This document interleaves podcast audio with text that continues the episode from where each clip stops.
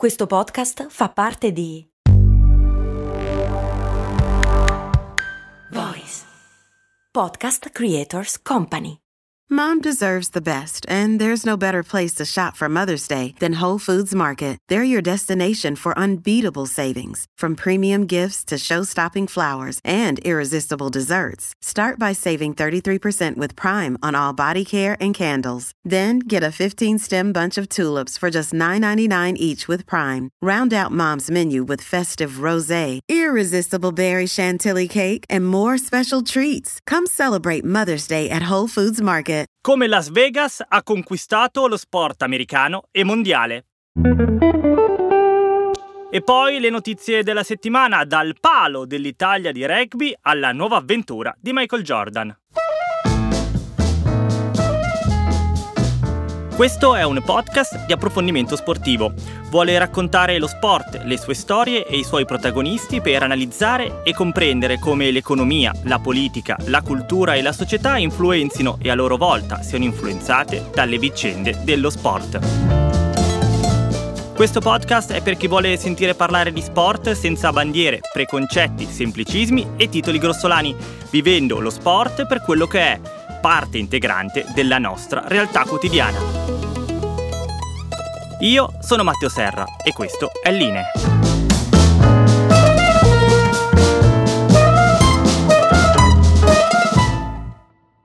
Buongiorno amiche e amici di Line, bentrovati all'ascolto di una nuova puntata del primo podcast di approfondimento sportivo in Italia. Questo episodio parte da Pingue, un villaggetto dell'isola di Zanzibar, dove ogni giorno, quando il sole dà tregua su una spiaggia bianchissima e davanti a un mare trasparente, appaiono gruppi di ragazzi per giocare a calcio. Lo fanno scalzi, con le maglie di tutte le squadre del mondo, ma soprattutto con quella con su scritto al centro il nome della loro isola. E lo fanno semplicemente passandosi il pallone, ma anche con un allenatore e un metodo preciso, segno che quella è la loro realtà di calcio professionale. Parte anche dalle praterie dei Masai nel nord della Tanzania, dove i bambini, finita la scuola, si ritrovano per delle infinite partite in sterminati prati, con il sole sullo sfondo a colorare di un unico e scintillante arancione le loro corse. Parte anche da Eli, un ragazzo che fa la guida turistica da quelle parti ma sogna di venire in Italia un giorno, non per andare a Roma o a Venezia o a Firenze, ma per andare davanti a San Siro e farsi una foto perché dice che solo così si sentirà realizzato quando lui sarà davanti al grande stadio di San Siro. E parte anche da Mark, un tifoso tedesco del Borussia Dortmund che mi racconta di aver provato in tutti i modi a vedere l'andata degli ottavi di Champions League della sua squadra, ma non c'è riuscito perché lì, in mezzo al Serengeti, non ha trovato un wifi, ma questo comunque non gli ha impedito di passare la notte insonne in attesa di scoprire almeno il risultato. Questo episodio parte da tutte le volte che una semplice domanda sul calcio, sullo sport, permette di aprire conversazioni che poi vanno altrove, ma che farebbero fatica ad avere lo stesso ritmo sincero, senza l'avvio su un tema comune e che rende un po' tutti uguali, come quello della passione per una squadra, per lo sport. Lo sport che è solo una forma per scoprirsi in realtà simili, cittadini di un unico grande mondo. Con queste immagini che volevo condividere con voi, inizia questa puntata di Partiamo con quello che è successo allo Stade Pierre Marois di Villeneuve d'Ascq, vicino a Lille, nel nord della Francia, mentre si giocava Francia-Italia per il Sei Nazioni di rugby. Paolo, gira l'orologio. Peccato. Devi calciare, devi calciare. 5, 4, 3. Deve calciare, calcia affrettando i tempi. Palo! Si gioca, si gioca, si gioca! Reattivi, reattivi, il pallone che è cascato. La palla finisce fuori e finisce anche la partita 13 a 13. Se qualcuno di voi ha visto il film Match Point di Woody Allen, sicuramente si ricorda l'immagine chiave del film, quella della pallina da tennis che colpisce il nastro, la rete, e rimane sospesa per alcuni decimi di secondo in aria, in attesa di cadere da una parte o dall'altra del campo, determinando così la vittoria o la sconfitta per i due giocatori. Una moneta lanciata in aria, un 50 e 50 di possibilità che fa la differenza tra la gloria e la delusione. In Francia l'Italia di rugby ha vissuto un momento esattamente analogo. La nostra nazionale, guidata dal nuovo allenatore, l'argentino Quesada, stava giocando una grande partita contro la più quotata e forte Francia. L'Italia era attenta in difesa e in grado di essere anche pericolosa in fase offensiva. Per tutto il secondo tempo inoltre aveva giocato con un uomo in più, perché un francese era stato espulso, ma anche con il vantaggio numerico comunque i nostri avevano fatto un po' fatica a prendere il controllo della partita. A 10 minuti dalla fine però il grande Enge Capuozzo riesce a segnare una meta e poi Paolo Garbisi, 23 anni, riesce a trasformare il successivo calcio, fissando il punteggio sulle 13 pari. Si arriva così all'ultimo secondo di partita, quando l'Italia strappa a terra il pallone ovale ai francesi e conquista così una punizione. La posizione e la distanza ne fanno un calcio non impossibile, soprattutto per Garbisi, che fino a quel momento aveva calciato sempre in modo molto preciso. Mentre il cronometro fa scorrere gli ultimissimi secondi, Garbisi prende la rincorsa e il suo piede sinistro impatta il pallone. La traiettoria è alta e a palombella, come sempre. La palla ruota su se stessa e mentre tutti la guardano, per una frazione di decimo di secondo, tutto si ferma. La palla ruota, ruota, ma come in match point un centimetro a destra e una a sinistra cambia la storia e la palla calciata da Garbisi si schianta sul palo di destra. Finisce 13 a 13 e l'Italia manca così una storica prima vittoria di sempre contro la Francia alle sei nazioni. Rimaniamo comunque ultimi nella classifica, ma almeno non perderemo tutte le partite quest'anno come è successo l'anno scorso e con questo pareggio torniamo anche nella top 10 del ranking mondiale dove mancavamo dal 2013. Questo però conta meno di un pallone che alla fine è finito sul palo. Mi piace rimanere sull'idea di un dettaglio che può cambiare il corso della storia parlandovi di Dani Alves.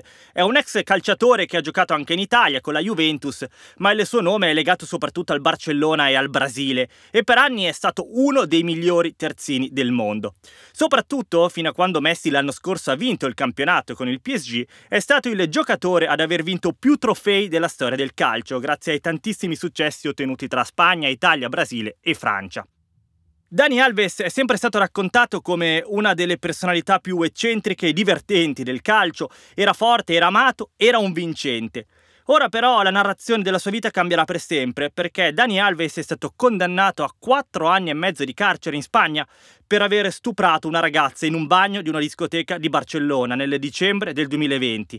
Era già in carcere dal gennaio del 2023 e oltre alla condanna in carcere avrà anche 5 anni di libertà vigilata dopo l'uscita e dovrà pagare 150.000 euro di risarcimento.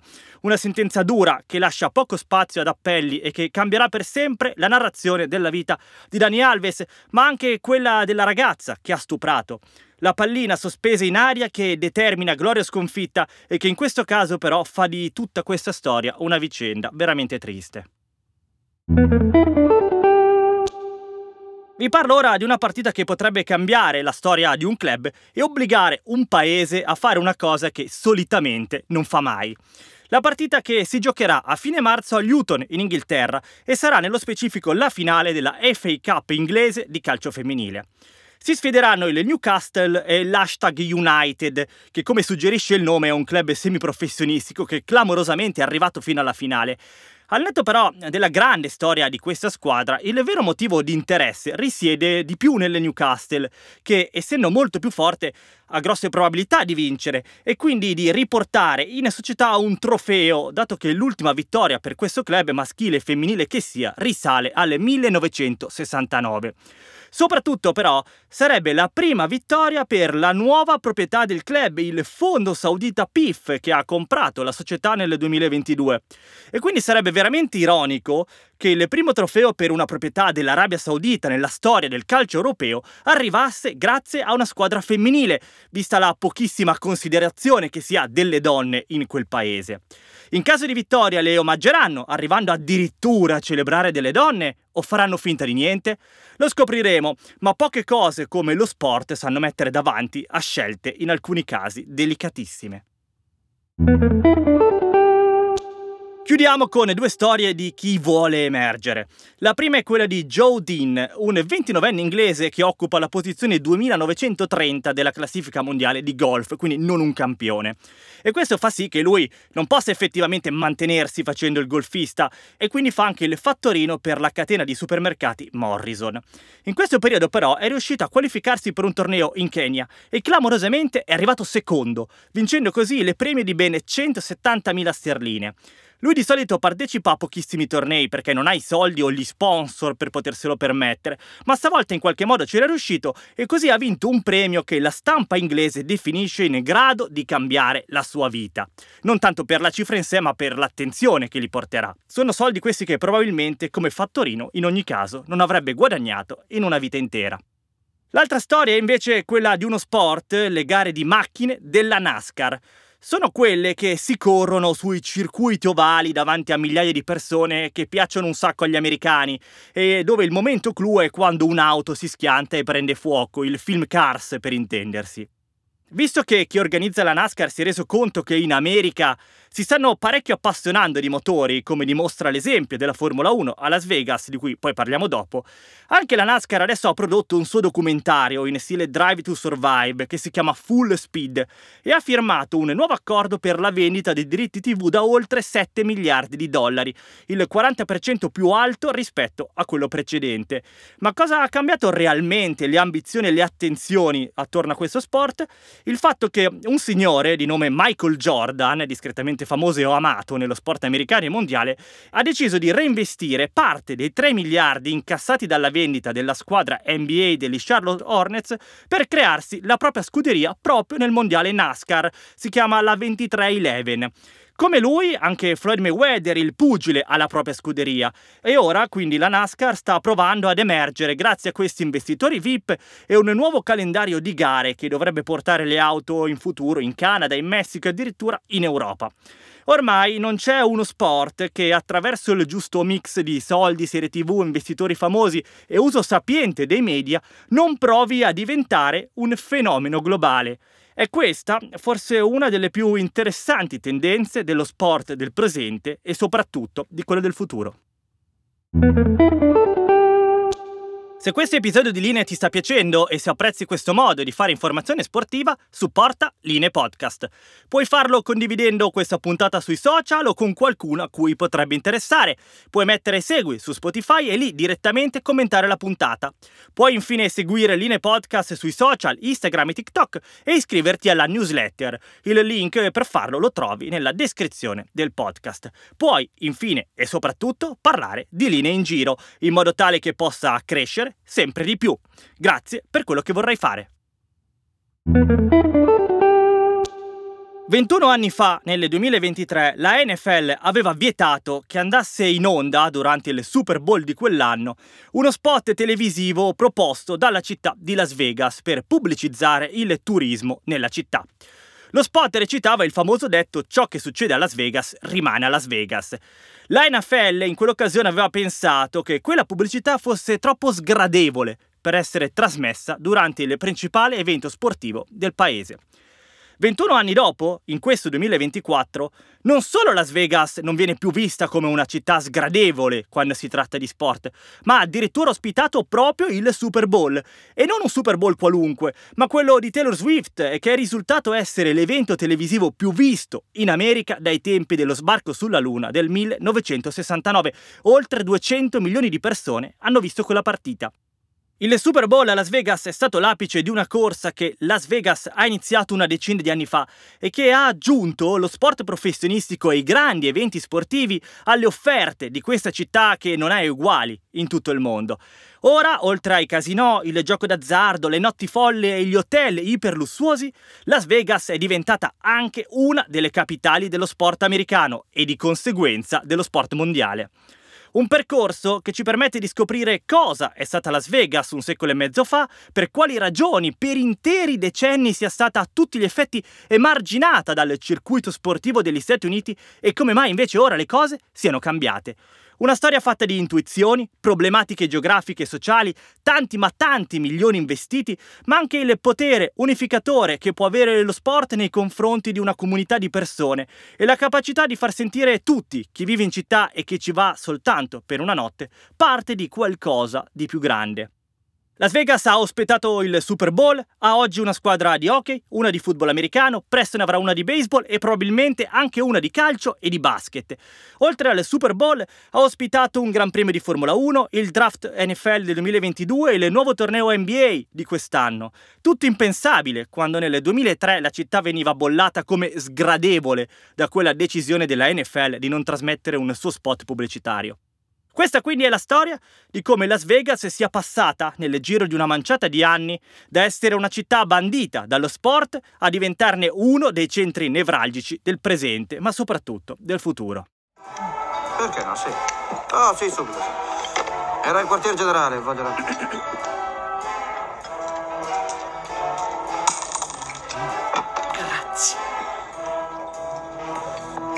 Vogliono che vada a Las Vegas subito e che contatti un fotografo portoghese di nome Lacerda. Lui mi darà tutti i dettagli.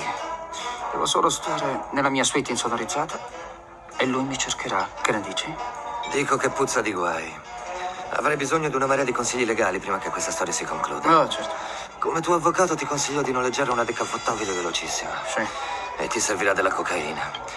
Un registratore per musica speciale. Camicia d'Acapulco Andartene da Los Angeles per almeno 48 ore. Addio al mio weekend. Perché? Perché naturalmente dovrò venire con te. E in più dovremo andarci armati anche. Fino ai denti. Beh, perché no? Se una cosa vuole farla, vuole farla bene. Questo è il sogno americano in azione.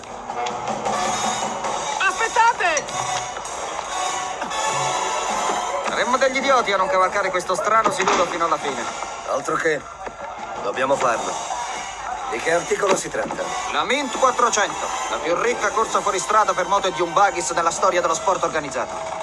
Uno spettacolo fantastico in onore di un bovaro lardoso che possiede il lussuoso Mint Hotel nel centro di Las Vegas. Almeno così dice il comunicato stampa. Questa, veramente un grosso applauso a chi l'ha già riconosciuta, è la voce di Christian Jansante, il doppiatore che tra gli altri ha prestato la sua voce a Johnny Depp nel film Paura e delirio a Las Vegas, da cui è preso appunto questo audio. In quel film Johnny Depp interpreta Raul Duke, pseudonimo di Hunter S. Thompson, uno dei giornalisti più particolari di sempre, inventore di quello stile conosciuto come gonzo journalism, che mischia alla cronaca elementi personali e narrativi per dare un taglio unico al racconto, e nel caso di Thompson condito da uno stile di vita decisamente poco convenzionale e molto libertino in fatto di droghe e di alcol. Duke nel film si reca a Las Vegas per seguire una presunta gara di auto nel deserto. Un evento sportivo assolutamente periferico, lontano anni luce dallo sport reale di massa e che infatti diventa per il protagonista e per il suo avvocato la scusa per passare due giorni in preda a deliri e visioni a Las Vegas. Il film è tratto dal libro omonimo che parla di un evento appunto del 1971. Parto da qui perché questo è un buon modo per farsi un'idea di cosa volesse dire fare sport a Las Vegas fino a una ventina di anni fa. Eventi organizzati con soldi di dubbia provenienza, caratterizzati da un'enorme pulsione verso lo spettacolo e il pericolo. Insomma, qualcosa di molto lontano dagli eventi sportivi che oggi arrivano in città. Il percorso però per andare oltre quel tipo di manifestazioni e arrivare addirittura al Super Bowl è stato molto lungo e ha dovuto superare dei veri e propri pregiudizi. Una capacità unica per una città di reinventarsi a seconda delle opportunità e dei cambiamenti della società esterna. Ma d'altronde, Las Vegas è sempre stata questo tipo di città. La prima reputazione di Las Vegas risale alla sua fondazione nella metà dell'Ottocento, dovuta a un gruppo di persone che facevano parte della Chiesa di Gesù Cristo dei Santi degli Ultimi Giorni, più comunemente noti come mormoni. Erano lì per convertire i nativi americani al loro credo. La zona era diventata poi inizio Novecento un checkpoint della ferrovia che andava da Salt Lake City a Los Angeles. I mormoni erano stati però costretti ad andarsene a causa della poligamia che praticavano e che veniva dichiarata illegale in quel periodo e quindi la città perse la sua anima cristiana iniziale per abbracciarne un'altra, molto più lasciva e ben disposta nei confronti dei vari piaceri della carne. Nello specifico c'era una parte della neonata cittadina, nota come Block 16, blocco 16, dove erano nati i primi bordelli. La città poi nei decenni successivi è cresciuta a dismisura, c'erano sempre più fabbriche e molte persone avevano iniziato a trasferirsi lì per motivi di lavoro. Nel 1931 negli Stati Uniti diventa legale il gioco d'azzardo e Las Vegas coglie la palla al balzo. Inizia a costruire i primi casinò e poi, con il boom economico dopo la seconda guerra mondiale, Las Vegas diventa effettivamente Sin City, la città del peccato, dove prostitute, casinò e criminalità hanno una libertà impensabile in ogni altra città americana. Tra gli anni 50 e 60 Las Vegas quindi si trasforma per diventare la città che è oggi, con i casinò dalle mille luci e le più grandi personalità del paese che vanno lì per cantare, giocare d'azzardo e in qualche modo confermare il proprio status di persone importanti.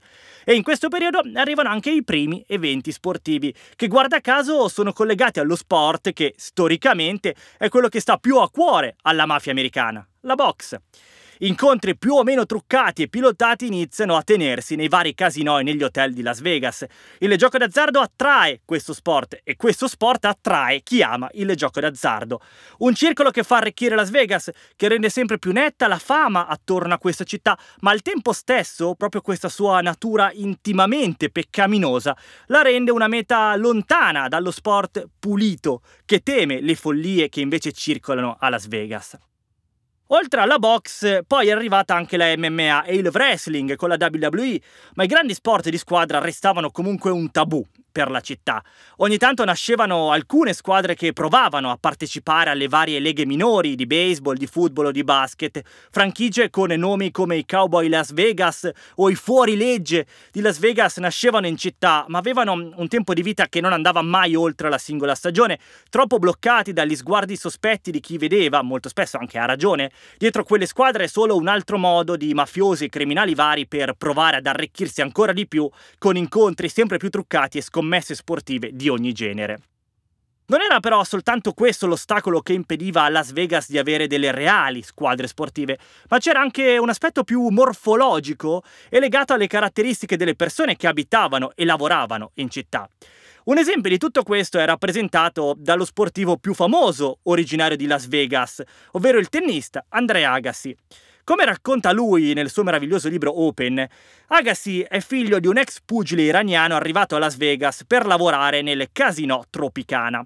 Come il papà di Agassi, moltissime altre persone di Las Vegas lavoravano nei centinaia di hotel, casino e ristoranti della città, luoghi che non chiudevano mai, che avevano orari assurdi, spesso notturni, e quindi era molto difficile per quelle persone avere il tempo libero per andare a vedere delle partite. E al tempo stesso, il fatto che il centro della città fosse così pieno di hotel e casinò rendeva impossibile ospitare, proprio in senso fisico, uno stadio o un palazzetto sportivo vicino a queste strutture, che quindi potesse essere attrattivo per chi andava a Las Vegas anche solo una notte. Chi arrivava in città per giocare d'azzardo o assistere a qualche spettacolo non ne voleva sapere infatti di prendere la macchina e farsi un'ora di strada in mezzo al deserto per andare a vedere una partita di football. Semplicemente era lì per un altro motivo.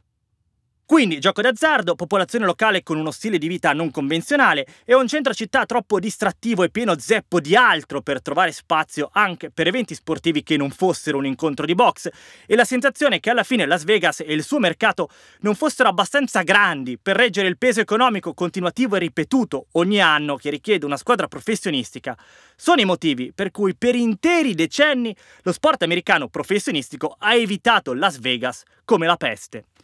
Poi però le cose sono cambiate, soprattutto grazie a una coppia di persone, marito e moglie, che rispondono ai nomi di Oscar e Caroline Goodman. Oscar Goodman è un avvocato che negli anni 50 si è trasferito a Las Vegas perché aveva fiutato che lì potevano esserci diverse opportunità e aveva così iniziato a curare gli interessi delle tantissime celebrità che arrivavano a Las Vegas per un concerto o uno spettacolo. Era un agente.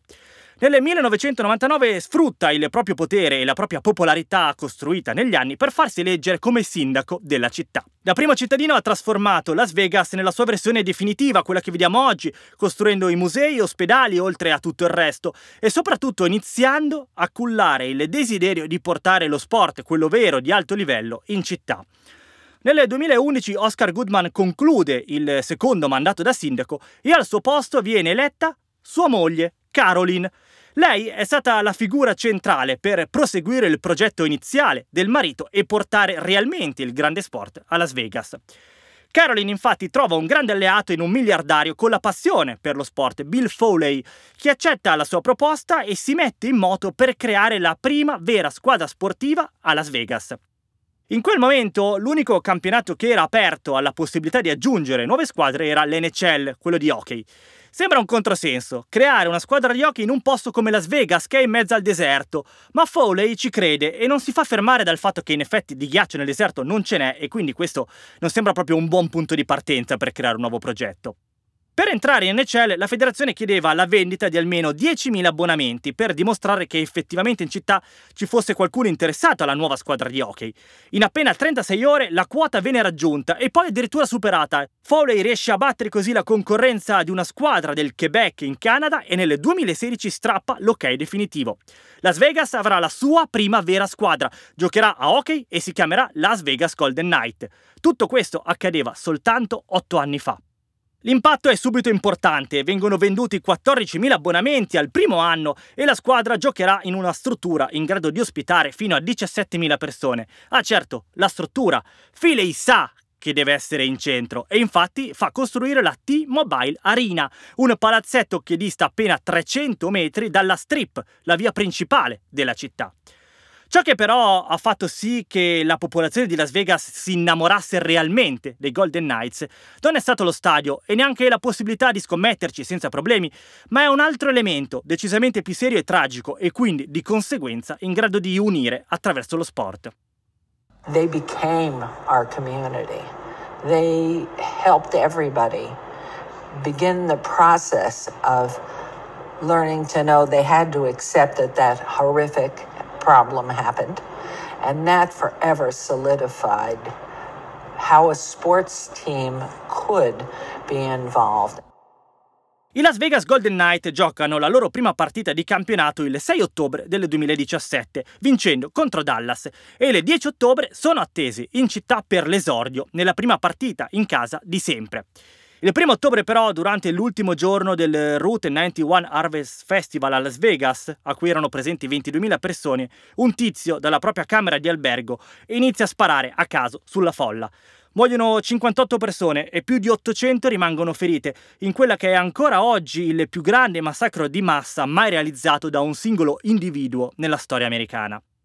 Quando quindi i Golden Knights entrano nel loro palazzetto per la prima volta, sono passati appena nove giorni da quella tragedia.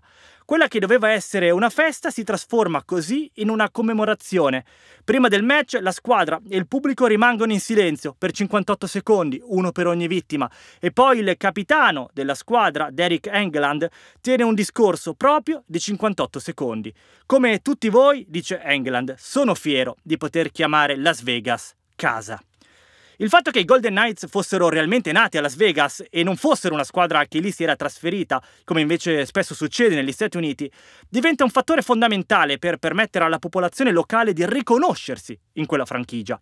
È il meraviglioso potere collante dello sport, in grado di far provare emozioni a chiunque e di far sentire ogni singolo individuo parte di una comunità. L'anno scorso i Golden Knights hanno vinto la prima Stanley Cup, il campionato americano di hockey, e ora sono per distacco la squadra più amata in città. Sono la franchigia NHL che vende più magliette fuori dal proprio palazzetto e soprattutto hanno creato realmente un nuovo mercato, quello dei biglietti che la gente paga per vedere le loro partite in appositi spazi nei vari casinò e nei bar. Secondo alcuni sondaggi, un quarto della popolazione americana che è andata a Las Vegas a vedere una partita dei Golden Knights non aveva mai pensato di andare a Las Vegas prima. Lo sport quindi ha generato una nuova ondata di turismo in città, con tantissime persone che approfittano di una partita di hockey per andare anche magari a farsi una notte brava in pieno stile Las Vegas. I Knights però ormai non sono più i soli detentori dello sport a Las Vegas. Sempre nel 2017 il proprietario della squadra di football americano degli Oakland Riders, Mark Davis, vedendo i buoni risultati iniziali proprio nell'hockey, inizia a pensare di voler spostare lì la sua squadra. Sono dinamiche normali nello sport americano. Le squadre lì cambiano città in cerca di mercati più ricchi e prima dell'avvento dell'hockey Las Vegas era il più grande mercato di tutti gli Stati Uniti senza una seria componente sportiva. E questo vuol dire, come abbiamo visto, un milione di diverse potenzialità. Convincere la NFL però è molto più difficile della NHL, perché da lega più seguita e popolare in America ha un po' il compito di incarnare lo spirito puritano del paese, un po' ipocrita certo, ma comunque con una bontà di facciata molto importante nella società americana. E quindi la NFL è sempre stata la più severa in termini di condanna nei confronti delle scommesse sportive, viste come il demonio e il male assoluto dello sport. Tutto questo è dimostrato da quello che vedevamo all'inizio, con il Super Bowl del 2003 e la pubblicità rifiutata. Nel 2018 però una sentenza della Corte Suprema americana ha reso legali le scommesse sportive e quindi tutto è cambiato. La NFL ha deciso di dare il suo consenso e così anche i Rider sono arrivati a Las Vegas e anche loro hanno iniziato a giocare in uno stadio vicinissimo al centro pulsante della città. Proprio lì, nella Legend Stadium, si è giocato l'ultimo Super Bowl. La prossima squadra che arriverà sarà nel baseball, gli Athletics di Oakland. Qui la questione è da tempo oggetto di molte discussioni, perché la decisione di trasferire la squadra è figlia solo di un litigio tra la proprietà e la città, di Oakland. Per rispettare i canoni dell'MLB dovevano per forza rifare uno stadio nuovo. L'amministrazione comunale non stava concedendo alla proprietà della squadra tutta la libertà di progettazione che vor- avrebbero voluto avere e quindi loro hanno detto non ci fate fare quello che vogliamo, nessun problema, ce ne andiamo a Las Vegas dove facciamo esattamente quello che ci pare. E infatti così faranno con uno stadio nuovo che sarà pronto nel 2028. Su questo hanno avuto da ridire anche alcuni abitanti di Las Vegas che vorrebbero che i soldi pubblici della città venissero spesi anche in maniera diversa rispetto alla sola costruzione di strutture e squadre sportive, ma il governatore del Nevada, lo stato dove sta Las Vegas, ha risposto che gran parte dei soldi che arrivano dalle tasse a Las Vegas sono lasciati da chi va a giocare al casino e quindi da persone esterne e con quei soldi e solo con quelli finanziano lo sport. A Las Vegas infine è arrivata anche la Formula 1 con un gran premio che vuole non solo far crescere lo sport in città ma in generale avvicinare tutti gli Stati Uniti alla Formula 1. Il circuito è molto affascinante in città, in mezzo ai casino e hotel super luminosi, quindi ancora una volta molto vicino alle strutture più attrattive della città ed è già stato confermato anche per i prossimi anni. In futuro sarà poi il turno del calcio 100% con gente come David Beckham che non vede l'ora di investire in una squadra da quelle parti e poi anche la NBA che appena deciderà che è arrivato il momento di inserire nuove franchigie si rivolgerà in primis proprio a Las Vegas, anche perché personalità del calibro di Shaquille O'Neal e LeBron James hanno già mostrato il loro interesse verso il progetto e hanno chiesto di essere tenuti informati sullo svilupparsi delle cose. Las Vegas è sempre stata una città che si sa adattare e sa cambiare per diventare un posto dove le persone possano ottenere quello che vogliono e così ricevere qualcosa in cambio in termini di guadagni, potere e attenzioni. È stato così con il gioco d'azzardo, la prostituzione e addirittura con la criminalità organizzata. Ora è il turno dello sport. Siamo ufficialmente entrati nell'era in cui lo sport non è più soltanto passione e attività fisica, ma soprattutto interessi economici, finanziari e quindi potere. Il fatto che Las Vegas si sia interessata a questo mondo e abbia fatto in modo di diventarne uno dei centri più importanti conferma questo aspetto più di mille altre analisi. Creare una comunità, far appassionare la gente e intanto generare nuovi mercati per diventare sempre più ricchi. Il sogno americano dello sport plasmato in mezzo al deserto. Così Las Vegas è diventata una delle capitali dello sport statunitense e mondiale. Avete ascoltato Line, Dentro lo Sport, il primo podcast di approfondimento sportivo, curato dal sottoscritto Matteo Serra con la collaborazione di Voice e registrato e mixato da Jack Leg Studio. Potete seguirlo su tutte le piattaforme streaming. Per commentare la puntata o scrivere dei suggerimenti e consigli potete seguire la pagina Instagram Line Podcast o scrivere all'indirizzo mail linepodcast.gmail.com. Con questo è tutto, vi saluto e vi do appuntamento alla prossima settimana.